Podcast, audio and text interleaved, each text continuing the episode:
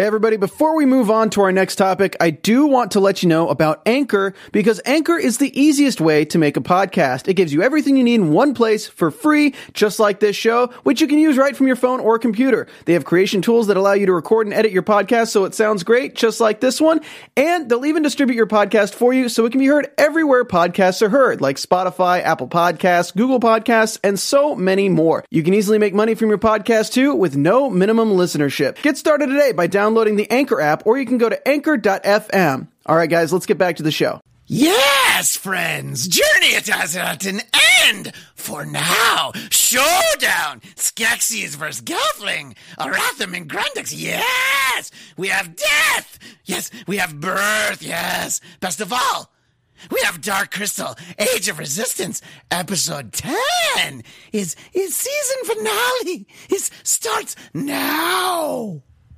You're tuned in to AfterBuzz TV, the ESPN of TV talk. Now, let the buzz begin. I mean, should I have gone a little bigger? Was that not enough? I think that was a little small. I'm sorry. But, you know, maybe season 2. Welcome to the Dark Crystal Age of Resistance after show, the season, or so we hope, season finale, episode 10. I'm Christian Blatt. I've been on this long journey with you all along the way, and with me for most of it is our own Angelica Trey. Yes, most of it. Hello. Hi, guys. Lovely to have enjoyed the final episode with you. There was so much happening. Oh, my gosh. So much. I wanted to cry. There were a couple of tears that got welled up inside because I was sitting there with you. If I were at home, might have shed a tear or two. It just would have been like a waterfall over there. It might have been. You know, you didn't see me when I saw Avengers Endgame. Believe me, there are times that I just can't help myself. So we are going to talk about the season finale and our expectation for a future season or seasons, because clearly, spoiler, this does not end at the point where then the movie will start. There is still there are many a trine between now and where the movie can take place. So. Yeah, they left it open to having a few more seasons. Yeah. We haven't heard anything back. Correct on anything being renewed? No, it's been up for like 5 days, and right now Netflix is usually making everybody wait for a few months for their shows. Mm-hmm, you know? So. Exactly. So we will hear back, and I'm sure we will be tweeting about it. Yeah, whatever the news is. I'm going to be going through Hup withdrawal one way or the other. Oh but no! I know. At least we got some great Hup action. So we will break down this episode. We'll kind of go through it in the order it happened because we're only talking about one episode. We'll also talk about the season as a whole, but first, Angelica, I wanted to ask you your thoughts on this as an ending to at least this story, this one episode, this one season that we've gotten now. So, yeah, I mean, as far as this season finale that we've gotten, I think it's been a wild ride, and we saw a lot go down. We saw like a final battle in this episode, and it was penultimate. It felt very like heightened emotions. Like I said, I wanted to cry so many different times. And we've seen, you know, some tragic moments and some really heroic, triumphant moments. And I'm excited to talk a little bit more about those. But one of my favorite characters and one of everyone's favorite characters kind of befell a sad fate. Yeah, it's true. There's someone that I think we instantly fell in love with, and you might think I'm talking about Hup, but Hup's story has still yet to be told. We need a Hup count for you. How many times I mention him? Yeah. How many times I think about him during the day? I don't know what that count would be. It's endless. I'll tweet every time I think about Hup. So you'll just see me tweet out like 100 pictures of Hup. Unfollowing now. Oh, sad. But you know what? Understood, as much as we all like Hup. But yeah, we see some really important transformations for a number of characters. Some for the benefit of Thra, and I would say some very negative transformations for the Skeksis, and some in a very final sense. So we'll talk about all of that. But right away, early in the episode, we get a little bit more will they or won't they sweet talk for Rian and Deet. And Deet's kind of like, all right, slow your roll, buddy, because now she knows that she's not quite right. She's got the darkening coursing through her, even at that point in the episode. a process that I'm calling the deetening, because she is darkening and her name is Deet. I don't like that. You don't like that at all? No, it doesn't ring. Like it, but it's what's happening. Okay. Yes, but the terminology here. Is she the dark? Is it the dark deetening? Dark deetening. The deep narcanic? No, that's not even real words. You're just making stuff up now. I am, because I just want to talk about what happens. So it's so sad. So even at this point in the episode, and she's only had the Century Tree's abilities for a short amount of time, but when we were watching it, you pointed out something that the Century Tree gave her those abilities because the Century Tree was getting caught up in the darkening. So your observation as we were watching it was... which one exactly? The darkening is now a part of her? Yeah, the darkening also came along with the tree of... Oh, yeah, she's been corrupted. The Century Tree's abilities, yeah. Yeah. So you get all these great powers, but with great power comes great darkening. Nice. Nice. You'd think we planned that. We didn't. So, yeah, and, you know, she just knows that, like, this is for the best, but... We've seen those flash forwards of what could befall Deet, and just because it didn't happen in this episode doesn't mean that it couldn't still happen. So as we go through this episode, you know, we see Deet. She's able to kind of go back and forth. Like when she sees Brea, she's our usual Deet. Like, oh my God, my best friend, I missed you. You know, because everyone's her best friend. Yeah, so well, she's so sweet. It's hard to hate her. She's so sweet. No, I mean, just because she's never taken a bath, I don't hold it against her. You know, cleanliness is overrated. Just ask the Podlings from the Order of Lower Service. Okay, was that smell? I was wondering who it was. Christian. Well, let's just say there's somebody from the panel who's not here anymore. So maybe it wasn't me who smelled, or maybe I scared her away. I mean, you did just say cleanliness is overrated. Maybe Rachel sat a little too close to me and then was scared away. But let's talk about this transformation so that you don't want me to call the deetening, but the dark deep before us, the deep Phoenix saga. Oh no, the dark deep. It's still going. It is still going. Let me know what you think about it, whatever we call it.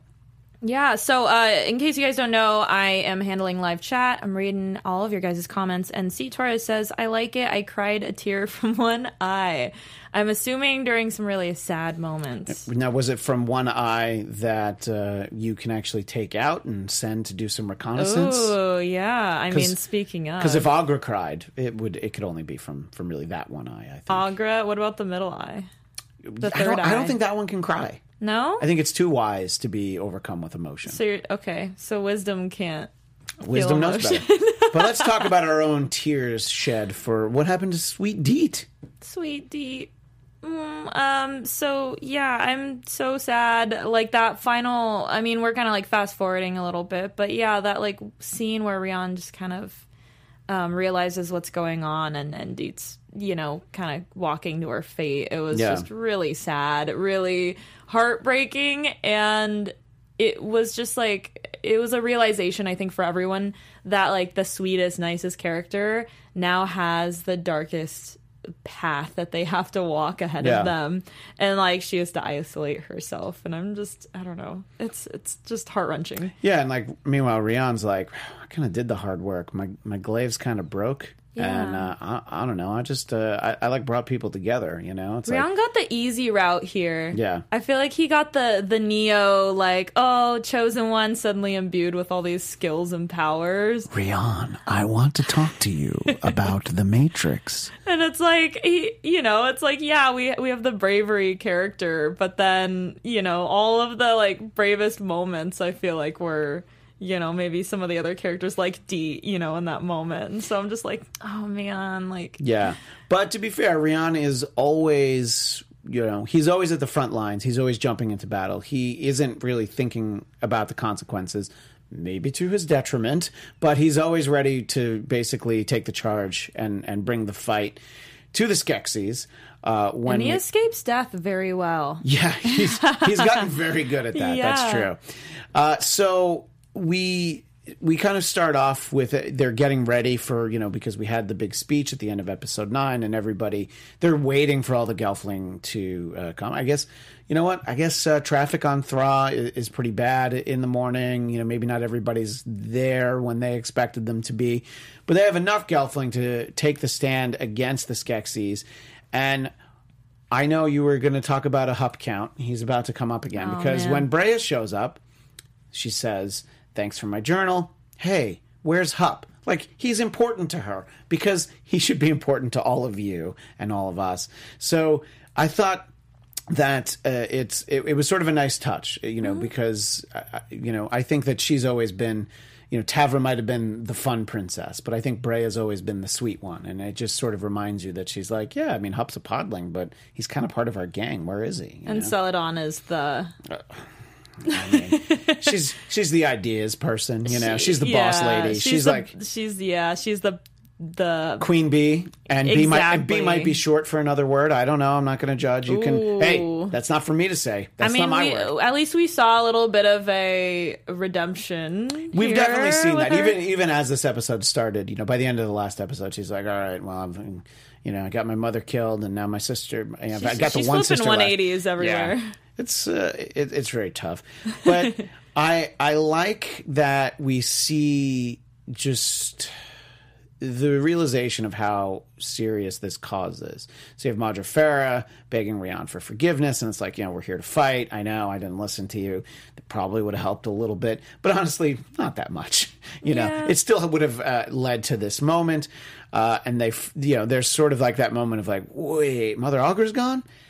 Yeah, we were kind of counting on some witchy magic, and I don't know if we have a lot of that, you know. But my point about Rian taking a stand, he's like, I got the dual glaive. I'm not afraid. He's like, I'll die where I stand, but stand before I run again. So like that just shows you that's still in the back of his head, that idea of like, oh, so all you do is run away when things get bad. It's like, not anymore. Yeah. So.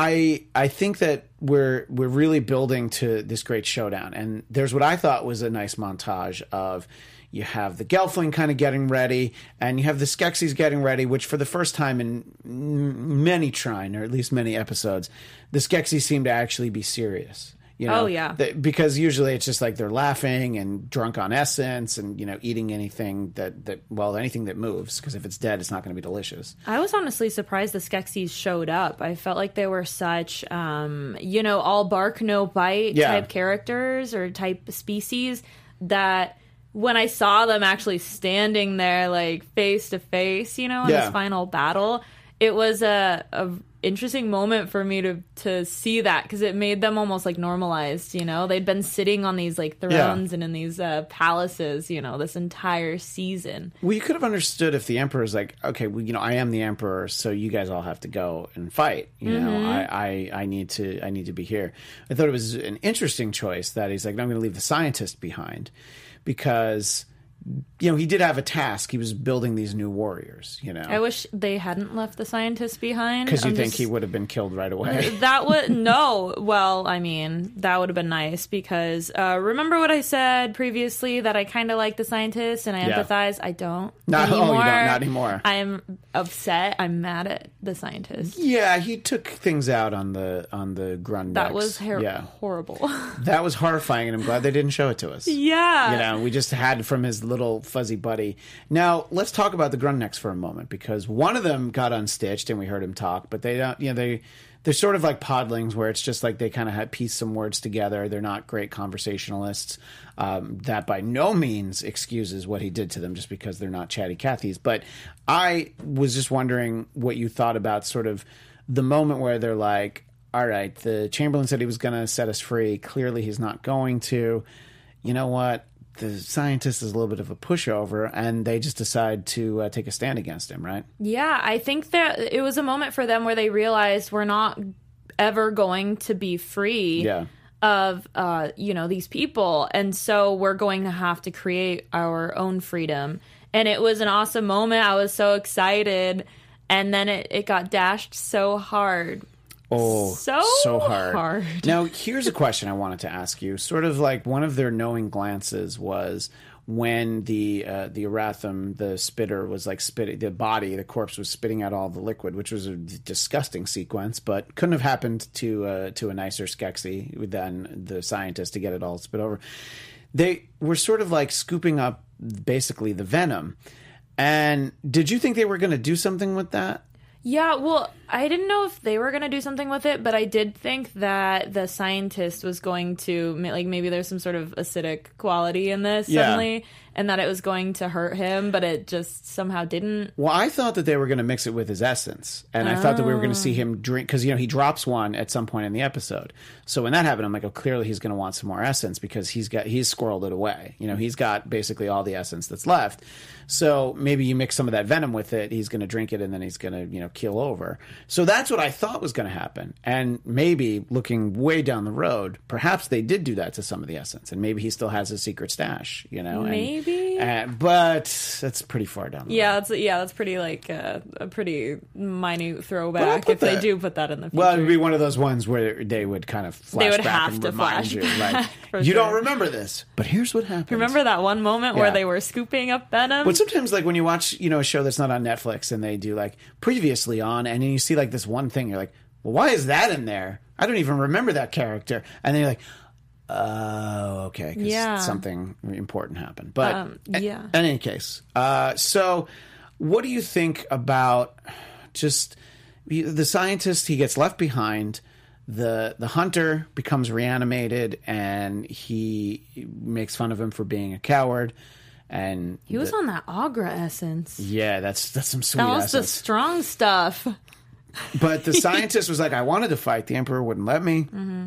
He's playing Emperor. He's getting mad at the Podlings, you know? But even the Podlings are like, you know what? It's just you. And, you know, there's like two Skeksis we'd take a stand against. The Chamberlain and you.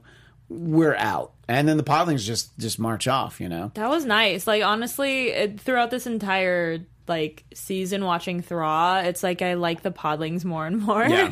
Like I almost think they need their own show or something, because this is so focused on the Gelfling. I'm like, but the Podlings though. So if the Podlings had their own show, season two Podlings, who should be the main Podling in charge of this show? I was gonna say it. I don't have any ideas. If you're watching in the chat, whether you're watching live or the archive, does their name rhyme with pup? Oh my gosh, does their name rhyme with pup? I don't know. Just asking. Ugh. I guarantee I guarantee there's a Podling named Ugg. I do like Ugg. Yeah, there has to be. It's me. It's a boot. I'll do the voicing for that. That'd be exciting. Speaking of voices, get ready. Something's coming up for you a little later. Oh no. Okay. Okay. So speaking of the Skeksis right now, Playoba in chat says Game of Thrones ain't got crap, for lack of better terms, on Chamberlain. Look, the Chamberlain, and we'll talk a little bit about the movie at the end of the episode, but like, so you kind of knew the Chamberlain coming into this series, you know what he was going to be. And I've made the comparison before to Littlefinger? The comparison I've made before is to Iago, both in Othello, but also, of course, the talking bird from Aladdin, because it's the same character. They're both named Iago, and they both kind of have the same role. You're always in somebody's ear. You know what to say to get them to do what you want, but you make them think that what you want is what they want. It's like, you know, this is what's good for you. There's the key moment where he says that, you know, it's beneath the Emperor to face off with Rian. Better to have the general do it. You know, because he's just like, because, you know, the general's not as tough. And, you know, he's still weaker than he should be, because he hasn't had nearly as much essence as everybody else. So the point in bringing all that up, though, is that we're getting to this point where the Chamberlain is just getting himself well situated. And if there was anybody that I would have expected to not actually do any fighting, it's definitely the Chamberlain, you know. Oh, yeah. But he's there, you know. And he's there, but he's doing some shady behind-the-scenes things. I mean, the shadiest thing of all, because the only Skeksis that we see like actually killed instantly, because what we see happen to the hunter is more drawn out and there's more mysticism involved. Let's talk about that moment when the Chamberlain not surprisingly, just been waiting since like episode 4 to betray the general for, you stole my seat. I was like, dude, you got your seat back. What? Are you really upset about it? If they're quarreling amongst each other and the Chamberlain can secretly like try to be killing off other Skeksis, that would be amazing. I would have liked them to have both stabbed each other. That would have been great. You know? And there could be another Chamberlain that ends up in the movie. That's fine. You know, I would be all right with that. Like Chamberlain Jr. or something. I don't know. Junior? You know. They just found another Chamberlain in their group. And I mean, you are Junior. It's a title. They all have names. You know what I mean? They can't have kids. At least I don't think so. Yeah. So they're just like, you are now Chamberlain Jr. Let's just hope not. Let's just hope they can't have kids. I don't want to think about that. Yeah. And I have a really... When we talk a little bit more about some of the deaths too, if you want to bring it up now, it's okay. Yeah, bring it up now. That's fine. Okay. Why don't all the mystics just like, you know, do what the archer did? Well, yeah. I mean, let's talk about the archer's sacrifice because he realizes like, okay, so the hunter is actually well and good thanks to that sweet Aughra essence that we referenced before. And he was like sprinting. He was jacked up. Like picked up Rian like he was. I don't do sports, you guys, but it was like a football. Like he was running. Yeah. With like Rian under his arm. He was gonna basically get into the end zone. He was gonna spike Rian. That's what you meant. There we go. Yeah, sports. That's the sports talk that you wanted in there. Sports. Hashtag sports. Mm-hmm. So yeah, and you know, when Aughra told the archer that, you know, that it was not going to be without sacrifice, she knew, he kind of knew that he's like, all right, well, the only thing I can do in this moment is basically take a big jump, and that's going to stop the hunter because that's really the only thing that can be done. But you're right. I just don't think the other mystics all want to kill themselves, you know? So specifically, I would say that the heretics buddy, whose name is very similar to like Ugg or whatever it is, that guy, he's not going to kill himself because they're like bros still, you know, even though they're halves of the same. But that's true. Other mystics, you know, so there has to be a mystic for each of the other ones. So why doesn't the mystic of the emperor just, you know, that's what I'm saying. But there has to be a reason why, and they maybe don't want to die. Maybe that simple. Yeah, that makes sense. Like, you know, any species that survives is because they have that survivalist quality, and they don't want to die. But it seems like, from what we've seen, is that these mystics are very altruistic. Yeah, I guess, and kind. So you think there would be a sense of sacrifice here. I'm just saying that's like a huge, just blinding like realization for me during this episode, where I was like, why don't they all just do that for, you know, quote unquote, like the greater good of Thra? Well, and then what it comes down to is like the fact that they're not doing it. It's like, shame on you. Yeah. So now they're by not doing this, because we all realized it, it's like selfish, you know, a bit. So I was just like, what the heck, mystics? You're all in hiding. Well, there seems to be some level of mysticism or magic involved because of the fact that when they both die, that's when Aughra is reborn. So maybe by putting her essence into the hunter, that's what made it so that, you know, that the death kind of caused it. Yeah, I'm wondering if this is a specific case. Let us know what you think in the chat. Again, whether you're watching live or archived. If you're watching the archived, you'll see me trolling those comments in the weeks ahead. Just looking for my fellow Hup fans. I need to make sure that we remain my hello Hup, that my fans stay strong, we stay united, and that you know, we just get together to talk about Hup once in a while. You should make like a fan page. I might have to. If somebody hasn't already beaten me to it, that's really what I want. Somebody else to have made a Hup page for me. Someone to just look probably already did. You're in luck. There's memes out there already. There were over the weekend. So. Mm-hmm.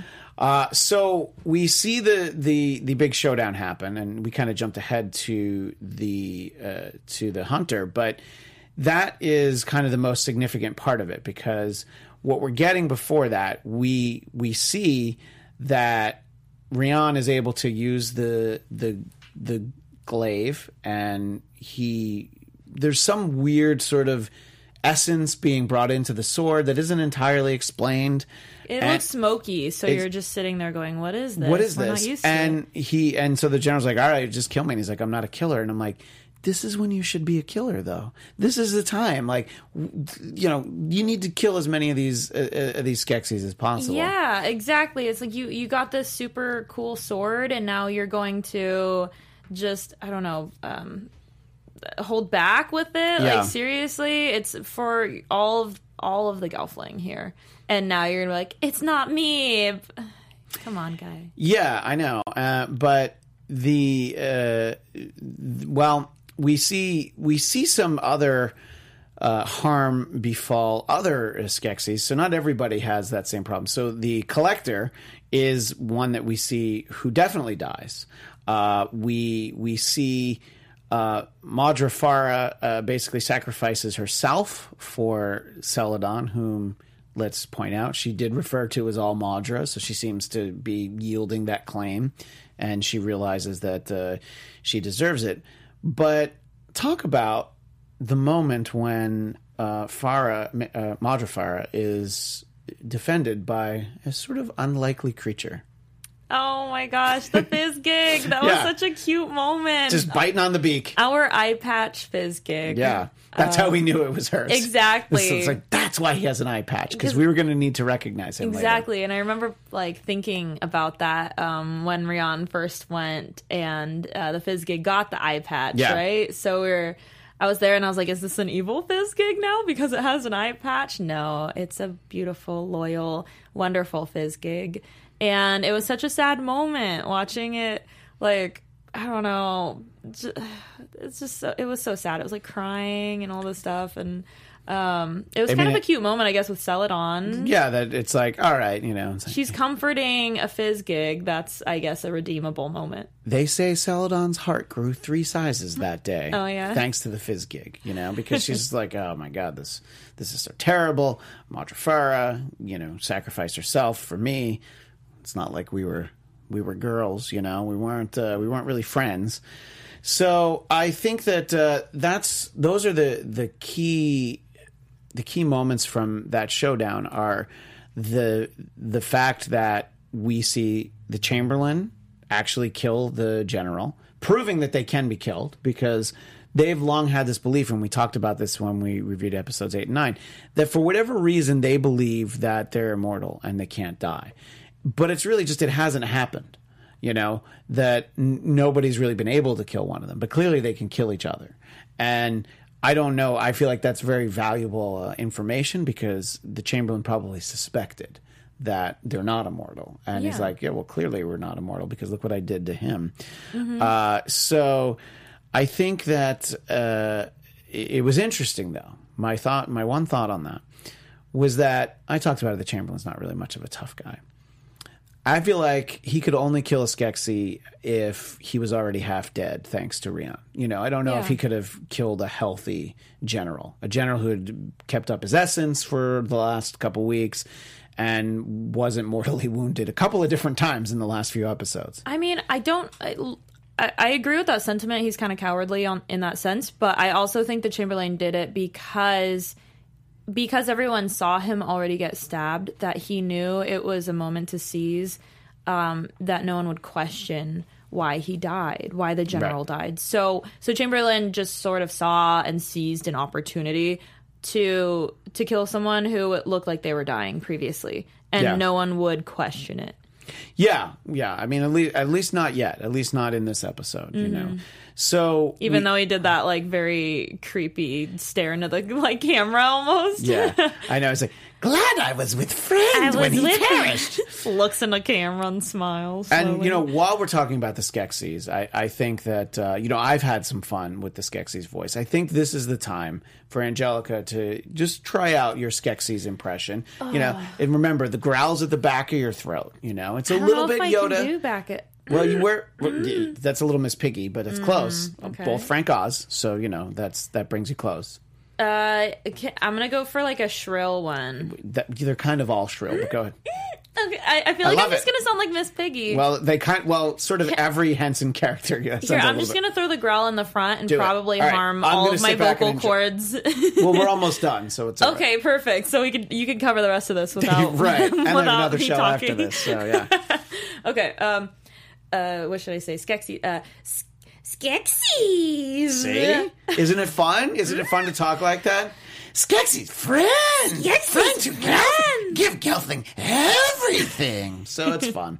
And I would tell everybody to leave their Skeksis impression in the chat, but I guess you can't really do that. But you can tweet them at us. You can definitely tweet them at us. I know we're supposed to give our social media at the end, but since we're talking about it, you can tweet me at ChristianDMZ. Give me your Skeksis impression, and also make sure you copy Angelica. And I know it's A-Trade, but there's like a lot of Y's, so just say A-Trade. There's two Y's. It's only two? A-Y-Y-T-R-A-E, yeah. I really thought there were like four. Because if you just do one Y, it looks like I, Captain. So I did two. I Captain. It was planned, Picard? I swear. My captain. Your captain, Speaking of Star Trek, I just wanted to point out to you that I don't know if you've already done this, but doesn't the Arathim remind you of something?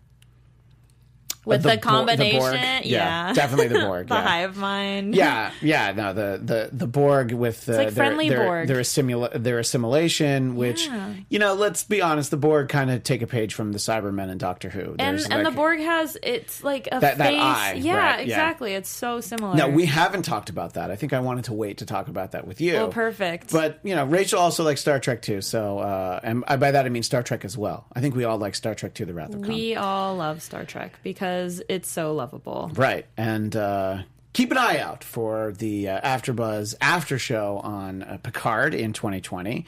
I'm hoping to be a part of that, as I have been for both seasons of Discovery. I hope to be a part of that, too. I hope you to be a part of it as well.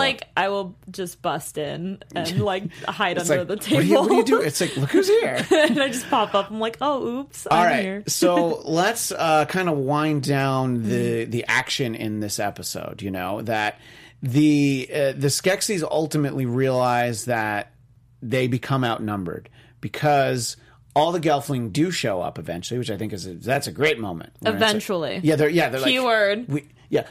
We're all late together, which was interesting. It was like, so where were you? I have my notes here. One of my bullets, just that I jotted down, was the rest of the Gelfling show up hella late. Oh, that's my note. No, but you're right, because they are hella late. It's like.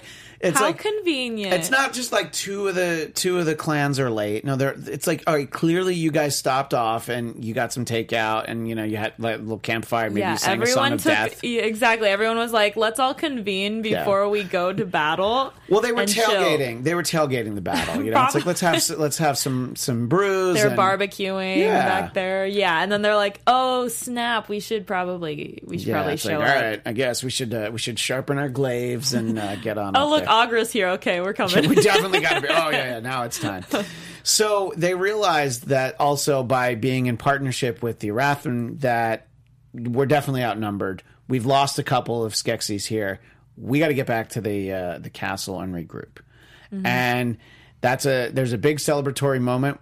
Something that I think is very funny is how Gurjin gets a lot of hugs, and he says, I guess everyone wants to hug a hero, which I thought, of course, he looks very huggable, And then... And when he gets a big spider hug, a big Arathim hug. Yeah, it's kind of weird and kind of cute. Guess. And then he's like, all right, who's next? He says that off camera. So I think was the most off-putting hug, but I enjoyed it somehow. And, there's a lot of sort of background conversations during that from some of the characters that we know. And it's a nice little touch because... I don't know. You don't need to fill the background with all of that. But I guess when you're dealing with puppetry, you don't have to worry about seeing characters' mouths move in a specific way and dialogue that doesn't make sense and all that. So I thought that's nice. We have the celebration. Brea does grab the crystal from the bottom of the glaive. So they finally found the lost shard of the crystal, which... if you've seen the movie, that shard is something that continues to be very important for many trying to come. Mm-hmm. So it's good that I'm glad that Brea has it, at least for now. Of course she has it, too, because she's, throughout this entire season, she's constantly said truth, truth, truth. I demand the truth, things like that. Yeah. And then, you know, coincidentally, she finds the, I think it's the crystal of truth or the shard of truth is what, right. What Aughra calls it. Yes. So they have that, and Aughra references that the shard is the key to ending the Skeksis' power and uniting the Gelfling, and the three suns are going to rise in a new world. There's a nice reference that the fallen are not truly gone. So I'm just wondering that, you know, any of the Gelfling who have died in the course of this season, who went back to Thra, are they possibly characters that we could see again in future seasons? Because there's somehow one with Thra, which is part of the crystal, and Mother Aughra. Basically, everybody except for Seladon, Brea, and Tavra's mother, because they burned her. Mm-hmm. So she's the only one who didn't go back to Thra. Do you think that we can see these characters again, assuming there's future seasons? So, I mean, I know Aughra is a bit of a special case here. Sure. But Perhaps if the Skeksis that ingested the essence, will the Gelfling's essence then create that like phoenix effect that Aughra had, right. And it will sort of bring them back? Well, it'll be interesting to see, you know, and I don't know. Again, we know from the movie that there are some Skeksis that survive into the future. So yeah. So it's always hard, and I don't feel like that's a huge spoiler if you haven't watched the movie yet. In the first minute, you know they're Skeksis. So yeah, there's a reason they're in this whole prequel. Yeah, there's a reason that we have them. It's not some other villain that you're like, well, they clearly beat all of them. Mm-hmm. So in any case...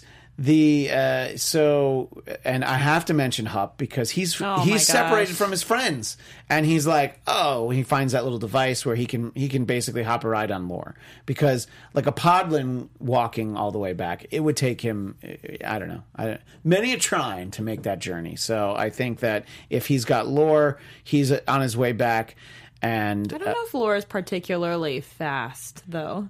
Yeah, but it's basically Hup can put his feet up and just, you know... The adventures of Hup and Lore... He can sing into his spoon, you know, his little podling songs. I dig it, but it might be a slow journey, just putting that out there. Yeah, so that you don't want that standalone series, the adventures of Hup and Lore? I don't want to see the travel bits, but I would be happy to see maybe, like, Hup's adventures, and then Lore just kind of being like, ooh... See, I knew you were Team Hup. You know, don't. Well, okay, but I'm just saying, Lore does not look like he's gonna break into like a sprint. No, that's true. Yeah. So it seems like this is a great moment for all the Gelfling, except as we referenced, Deet, who is just filled with darkening, and talk about that last scene of Deet.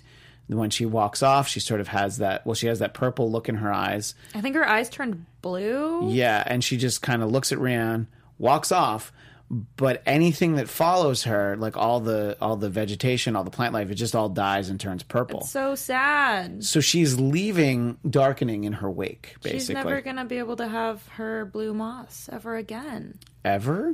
I don't think so. No, it's going to darken and I know. Wilt. So as soon as she touches it. Yeah. So let's talk about where we leave Deet at the end of episode 10, at the end of this season, possibly the series. Where what do you hope is best case scenario for Deet from here on? I mean, I think realistically, I sort of saw Deet's path sudden, you know, right at that last scene. It was pretty straightforward. Is she's basically going to live a life of misery, isolation, and, you know, just being surrounded with darkening, aka like death, essentially. So maybe she can return back to some sort of cave or something, you know, like a nice leaky cave where there's nothing living, and exist over there. And then when there is a calling, she can come out and sort of, I guess, be that person that has to take in this darkening, because her physical form is somehow able to take it at this point, and she can withstand it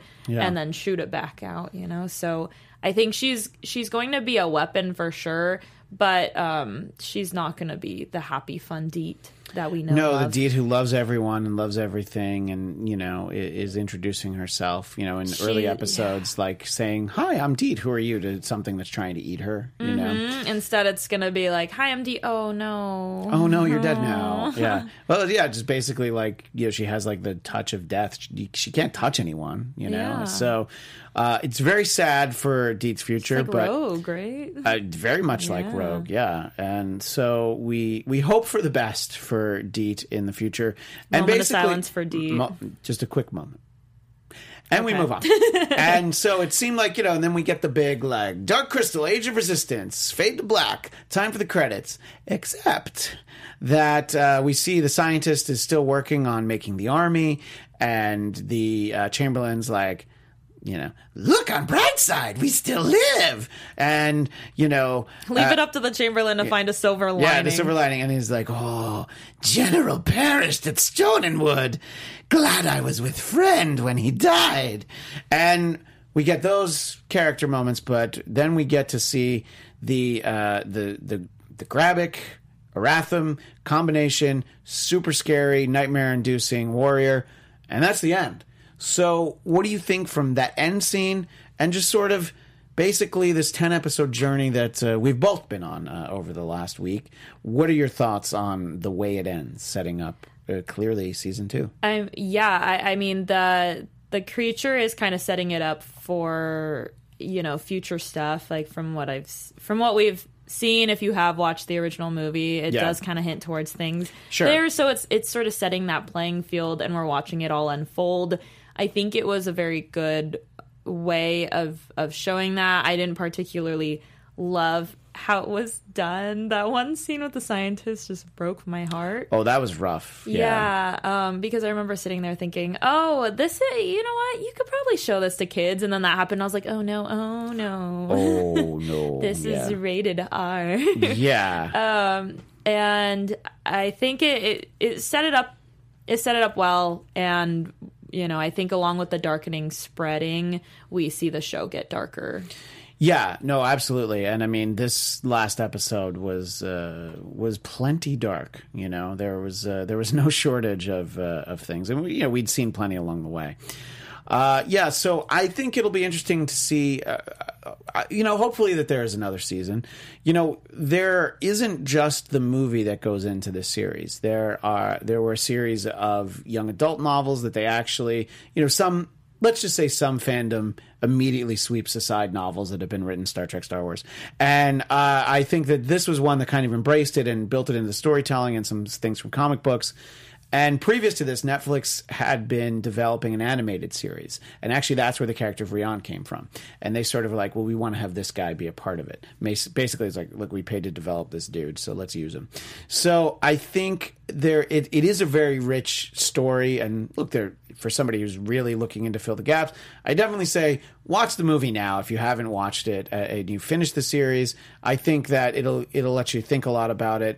And if you have time to read novels and comics and things, more power to you. Yeah, I wish I did. But. Yeah, and then just going off of that, let us know what you think. Yeah. You, like always, feel free to comment. I would love to continue talking about the show. Yes, and you know, I almost feel like we should watch along the movie or something. You know, we should do something with the movie in the time ahead. I would like that. However, the movie, now I feel like going to sit down and watch the movie.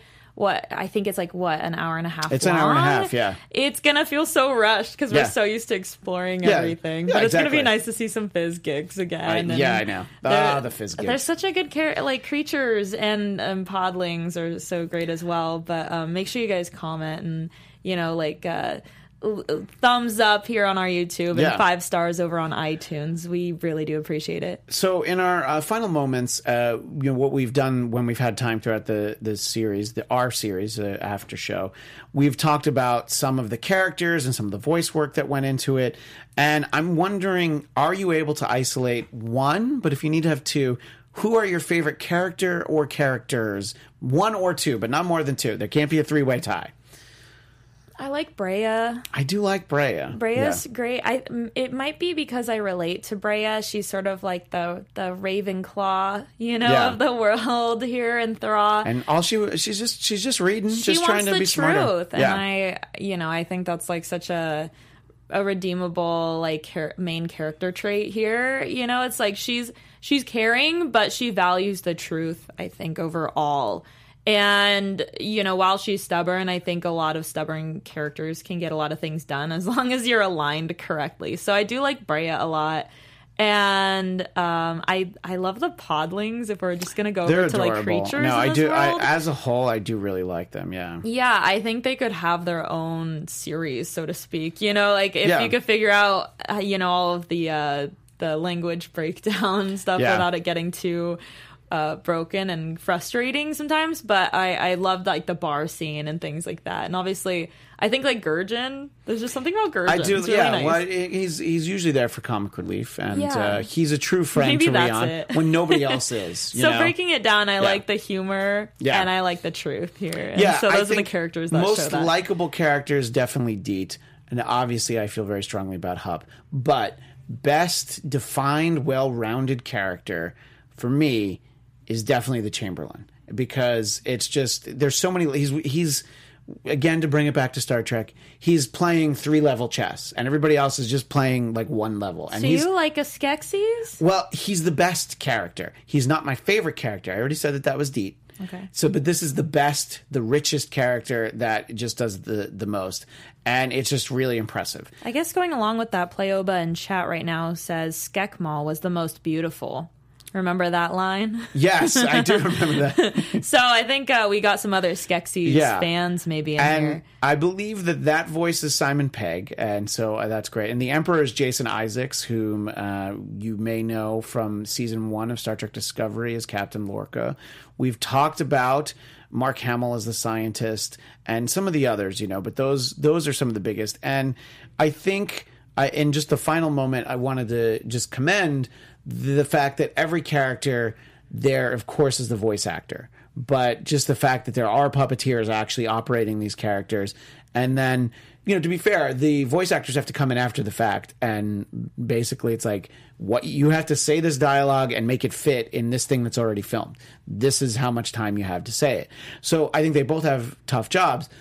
But let's be honest, the puppeteers, I mean, I don't even know how many hours it takes to do a 10-hour series like this. Oh, totally. Yeah, and just like all of the work that goes into it. They could honestly release, just like a few hours of just footage of what goes behind the scenes for this, and I think a lot of people would really enjoy that. And if you've ever seen any Henson stuff behind the scenes, where you've seen Jim Henson operating Muppets, you've seen behind the scenes on Sesame Street, it's just crazy to just watch, just the how elaborate it all is.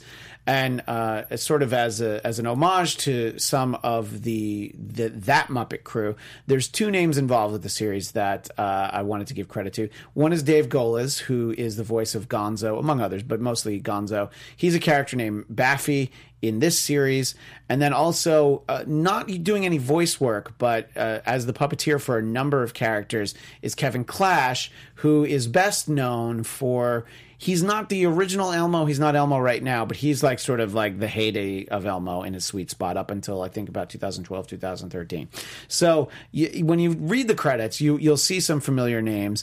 And then, of course, you'll see celebrity names, Andy Samberg. We've talked about a lot of these people who are there.